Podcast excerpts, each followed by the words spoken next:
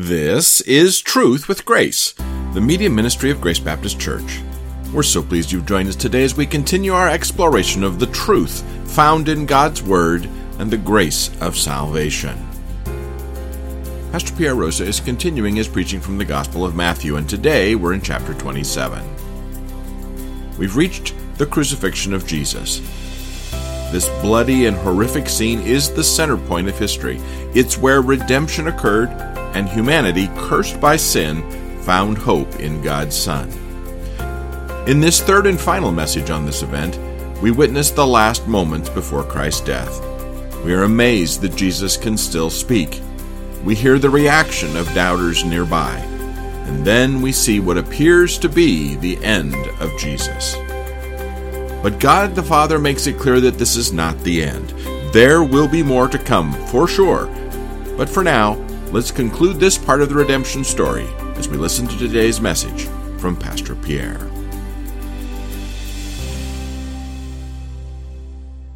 Find your places in Matthew 27, verses 45 through 56. Follow along with me if you have your Bibles. Now, from the sixth hour, darkness fell upon the land until the ninth hour. About the ninth hour, Jesus cried out with a loud voice, saying, Eli, Eli, lama sabachthani, that is, My God, my God, why have you forsaken me? And some of those who were standing there, when they heard it, began saying, This man is calling for Elijah. Immediately one of them ran, and taking a sponge, he filled it with sour wine and put it on a reed and gave him a drink. But the rest of them said, Let us see whether Elijah will come to save him. And Jesus cried out again with a loud voice and yielded up his spirit. And behold, the veil of the temple was torn in two from top to bottom, and the earth shook and the rocks were split. The tombs were open, and many bodies of the saints who had fallen asleep were raised. And coming out of their tombs after his resurrection, they entered the holy city and appeared to many. Now the centurion and those who were with him keeping guard over Jesus, when they saw that the earthquake and the things that were happening, became very frightened and said, Truly, this was the Son of God. Many women were there looking on from a distance who had followed Jesus from Galilee while ministering to him. Among them was Mary Magdalene and Mary the mother of James and Joseph and the mother of the sons of Zebedee. So far, we've identified six features of the crucifixion scene. The conscription, the cruelty, the custom, the conviction, the contempt, and the contrast. Today, let's identify five more. And I want to start with the cynicism, verses 45 through 49. The cynicism. Now, Matthew describes the last moments of Christ on the cross. And he mentions a three hour blackout. Matthew says it covered the entire land. This could have been the entire earth, or this could have been the land of Israel. We don't know for sure. But what we know for sure, this was not a natural phenomenon for many reasons. For the sake of time, I'll just give you two. Number one, a solar eclipse wouldn't last that long a solar eclipse wouldn't last three hours. Second, we know that if a celestial body larger than the moon blocked sunlight while flying between the sun and the earth, the gravitational pull would have severely disrupted the orbits of the inner planets of the solar system, causing catastrophic results here on earth. So we know that that's not what happened. It's not some large body that flew by and took three hours to cover the light from the sun. Now, what could have happened here is that God could have reversed or fast forwarded the rotation of the earth temporarily. We know that this could have been the case because he did something similar. The days of Joshua, for example, Joshua 10 verse 13, to allow Israel to win a battle. Well, in that case, God paused the rotation of the earth temporarily so that the sons of Israel could win the battle. The question is, how could that have happened without catastrophic disasters? Very simple. The one who created the universe and holds all things by the word of his power, according to Hebrews 1 verse 3, can replace natural laws that he created with other laws unknown to humans anytime he wants. And furthermore, think about this. The God who created light and ordered light to exist, according to Genesis 1 verse 3, could have demanded, let there be no light temporarily.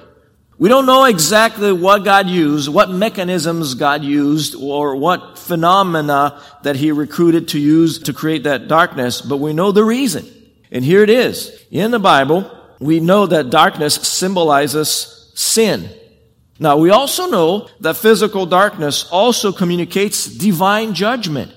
Ancient Egypt gives us that example. So therefore, this three hour blackout paints a very clear picture of the Son of God receiving the full measure of abandonment from the Father as a substitute for sinners. Is that clear? So when we read about darkness upon the land for three hours during the crucifixion of Jesus, we know that Jesus is receiving punishment for sins and that he is receiving divine judgment.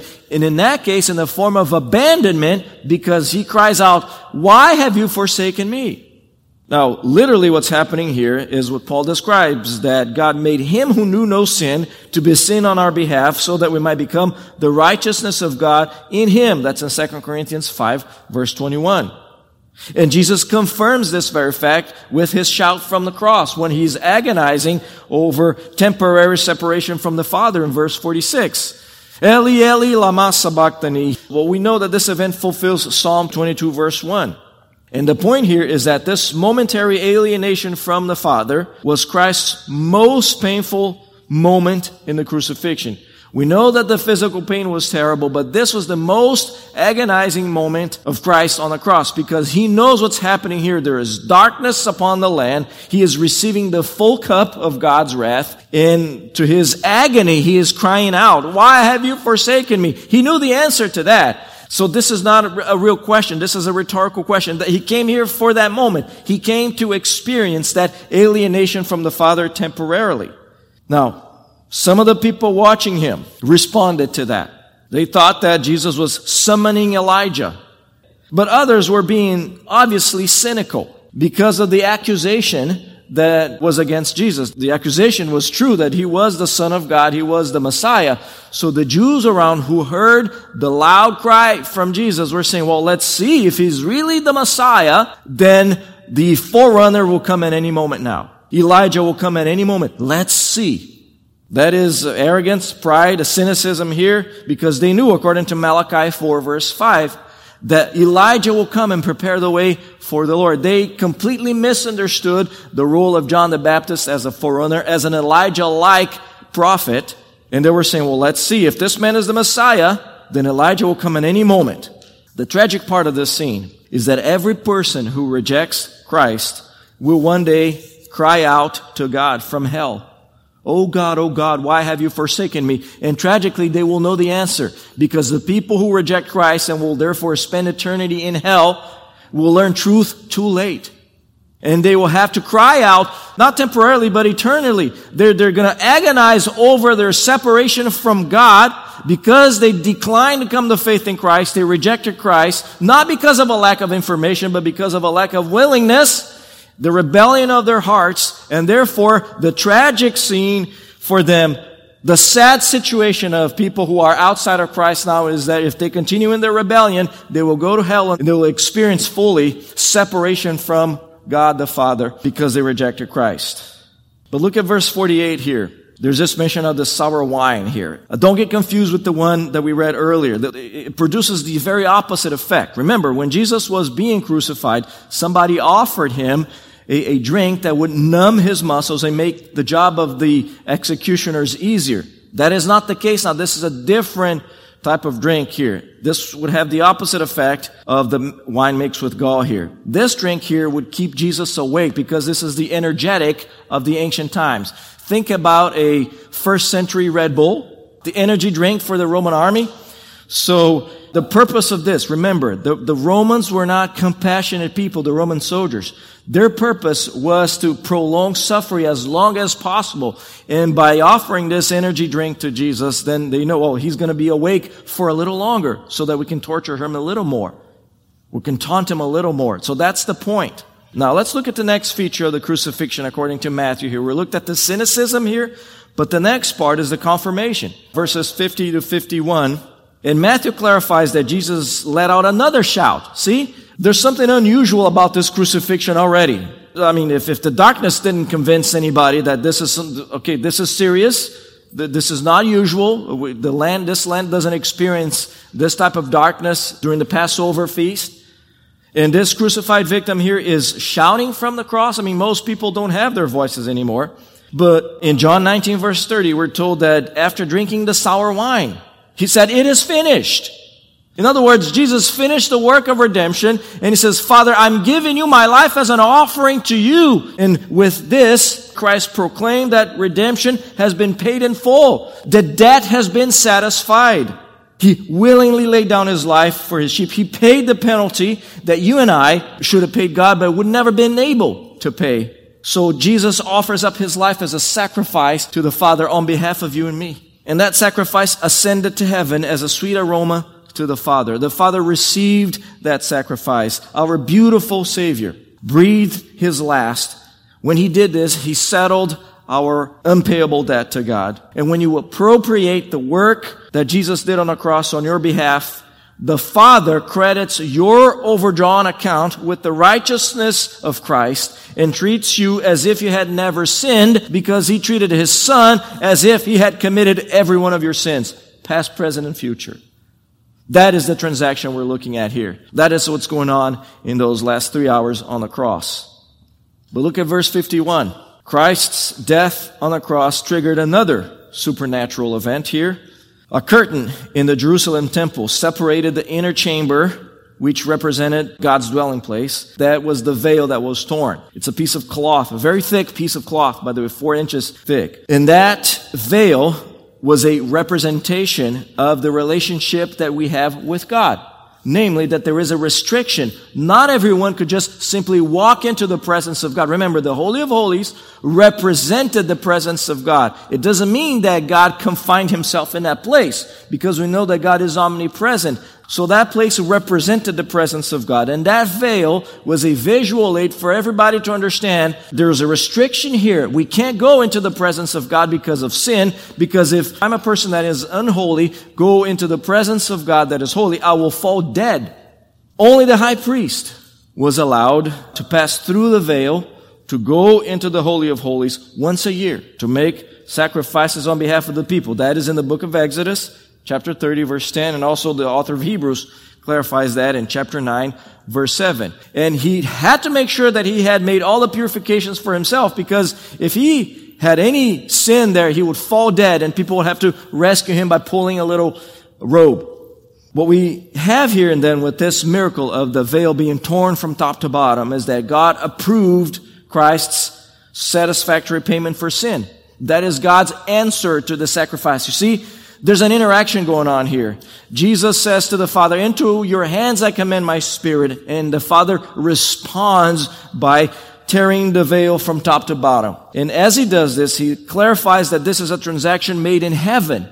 Now, the tearing of the veil also made the Old Testament Levitical priesthood obsolete and inaugurated a new and living way by which everyone can have access to the Father. Now again, the old covenant was discontinued at that point, and the new has been established. Now, Jesus already hinted that when in the upper room he instituted the Lord's Supper. He talked about the new covenant, and now it became even more clear to everybody that the old covenant had been discontinued and now there's the new. The author of the book of Hebrews helps us understand this when he says, when he writes, chapter 10, verses 19 through 21. Therefore, since we have confidence to enter the holy place by the blood of Jesus, by a new and living way, which he inaugurated for us through the veil, that is his flesh. And since we have a great high priest over the house of God, let us draw near with a sincere heart, in full assurance of faith, having our hearts sprinkled clean from an evil conscience and our bodies washed with pure water. So we understand what's going on here. By removing that veil, what God is communicating is anyone has access to me through the Son. Something that Jesus had already said in John 14 when he says, I am the way to the Father. I am the way, the truth, and the life. No one comes to the Father but by me. And now he is making that obvious. By, during the crucifixion, he gave his life, life to the Father. The Father responds by ripping the veil from top to bottom, opening the door for anyone who would come by grace through faith in Christ. His death is sufficient, is the lesson here, to atone for sins. And Matthew wants us, his readers, to see that the tearing of the veil confirms everything that Jesus Christ said about himself. He is a supreme high priest. Now, the next event here that the writer describes is an earthquake. Now, this, there's nothing supernatural about an earthquake. We know that because earthquakes are common. Um, the timing of this one here indicates that this is an act of God.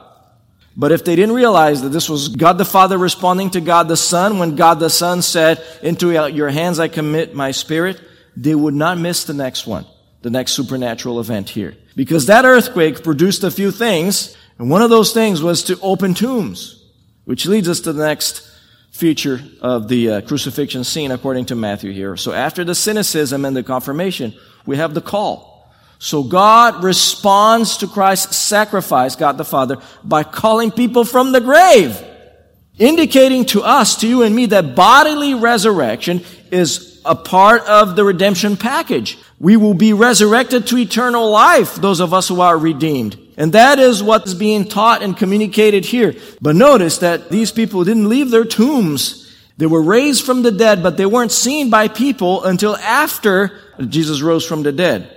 And we know the reason for that. The reason is in 1 Corinthians 15 verse 20, or Paul says that Christ is the first fruit of those who are asleep.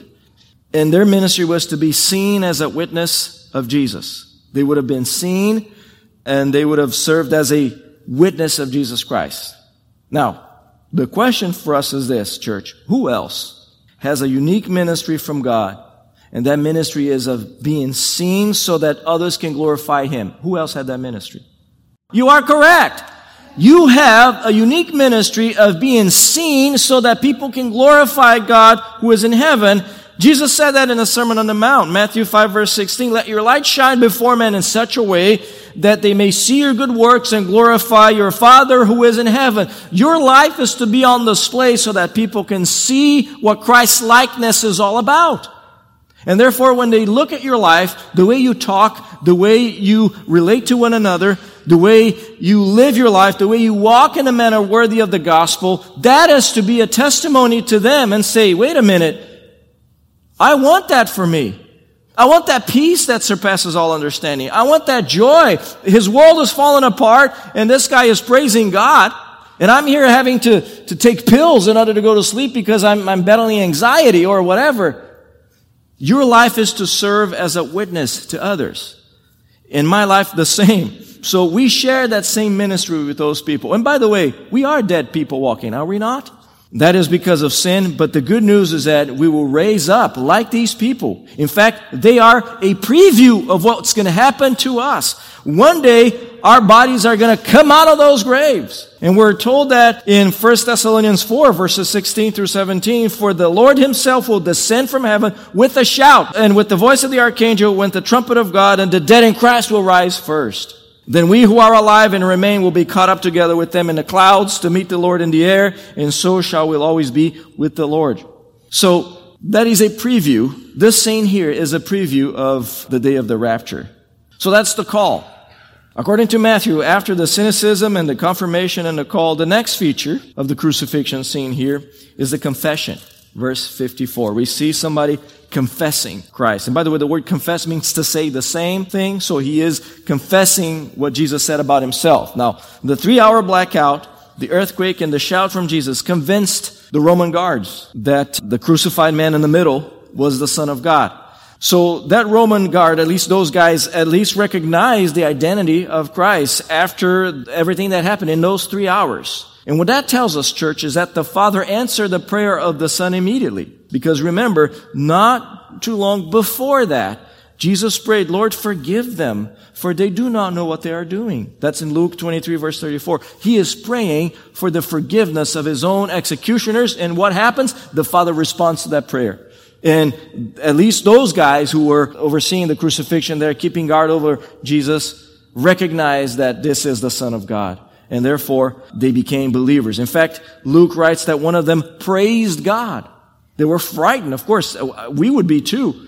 But that fright led to them praising God, which is a pretty good indication that they became believers. And by the way, they were the first Gentiles to metaphorically pass through that veil that was torn. Again, communicating to us that not, this is not a deal for the Jews only, but to everyone who believes, Jew or Gentile. And we have here proof that Roman soldiers, Gentile people, believed in Jesus. And the lesson is clear. If God forgives even the people who are mocking Christ and abusing Him verbally, physically, emotionally, He can also forgive modern day enemies of the gospel. No one is outside of the grace of God. And we need to understand that. No one is outside the reach of divine grace. Anyone who desires to be saved will be saved.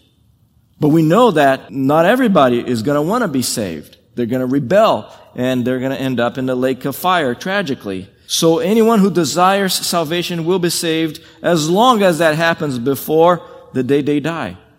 Fornicators, idolaters, adulterers, effeminate, homosexuals, thieves, the covetous, drunkards, revilers, and swindlers can all be forgiven and restored. And we know that because Paul writes to the Corinthian believers, such were some of you. Such were some of you. But you were washed, you were sanctified, you were justified in the name of the Lord Jesus Christ and in the Spirit of our God. 1 Corinthians 9 verse 11. And because scripture has already convinced you that Jesus is who he claimed to be, and therefore is able to save your soul, you should follow the example of that Roman soldier or those Roman soldiers, at least four of them. We should all follow their examples and glorify God and worship Him. Now we saw the cynicism, the confirmation, the call, the confession. Now I want to conclude this whole thing by showing you the community. Verses 55 through 56, the community here. Now, those two verses, 55 through 56, seems to be out of place here. He's describing the crucifixion and now he mentions a couple women or three women at least by identification here. Why is he doing that? Like nothing in scripture is there by mistake. This is not an oversight by Matthew. There's a purpose for that. It should catch our attention here. The author later also points out that at least two of them were the first ones to see the risen Lord. That is significant. That is something we'll talk about when we get to the scene of the resurrection there. But what does that mean, church? What do you think this means that Matthew is including women here at uh, the scene of the crucifixion here? This is what it means. Whoever told you that Christianity oppresses women is lying to you. Whoever told you that Christianity is an oppressive religion to women hasn't read this portion of scripture. Or, and many others that highlight the Christ likeness of women in ministry. Have you heard of Phoebe? Have you heard of Lois and Eunice and Priscilla? Just to name a few in the New Testament. Scripture obviously doesn't permit women to be elders. We know that that's clear. Or it doesn't permit women to exercise pastoral and teaching authority over men in the church, but it doesn't mean that they are not equally valuable in the community of the redeemed. Church, men and women have distinct roles. I know this is hard for our secular culture to understand now, but men and women have distinct roles, but they share the same essence. My wife and I share the same essence of people. We're both image bearers. We're equally bear the image of God. We're equally redeemed, but we do not have the same role in the family. Is that clear? It's the same thing here. Matthew is showing how much women are part of the family because these women will have very important roles also in the early church. They already had important roles in the ministry of Jesus here, providing for his needs. And now they are experiencing the sorrow of seeing their their, their Savior crucified, but they're there looking on. Now, there's no other disciple there other than John. Where are these guys? We don't know. But the women are there. They are experiencing a very tragic moment, but they have their eyes fixed on the author and perfecter of our faith. To quote from Hebrews 12 verse 2. And they exercise the ministry of tenderness. Their very presence there would have comforted our Lord. And I report to you, church, that godly women like that fill the pews here at Grace Baptist Church. And that's what we see here. These women here serving God, looking on from a distance. They can't bear to stay close and, and watch the suffering, but at the same time, they're not leaving. They're not going anywhere. They have their eyes fixed on Christ. And they conclude the crucifixion scene here. Again, not coincidentally, they are featured again in the very next scene, the scene of the resurrection. And obviously the point to be made here is that everyone can be a part of that community. There is no restriction. Now, if so, if anyone repents and turns to Christ, forsake their sin and repents and turns to faith in Jesus Christ, he will receive them. he will receive and they will forgive them and that will belong to this community of redeemed women, these Roman soldiers, the thief on the cross. In other words, the door is wide open. Now the door is wide open. The veil no longer restricts God's presence to you. In fact, if there's anyone here this morning who's not yet made that decision, postpone your new and living way no more. If you have questions or comments, we'd love to hear from you. Our email address is radio at gbcsalem.org, or you can visit our website, truthwithgrace.org, for more information about our church and this media ministry. Plus, we're always looking for people just like you to help us spread the gospel around the world. This broadcast is provided to you at no cost to the generosity of financial and prayer supporters of Truth with Grace. Please feel free to share it, but please don't charge money for it or edit it in any way without the written consent of Grace Baptist Church. Until next time, this is Truth with Grace.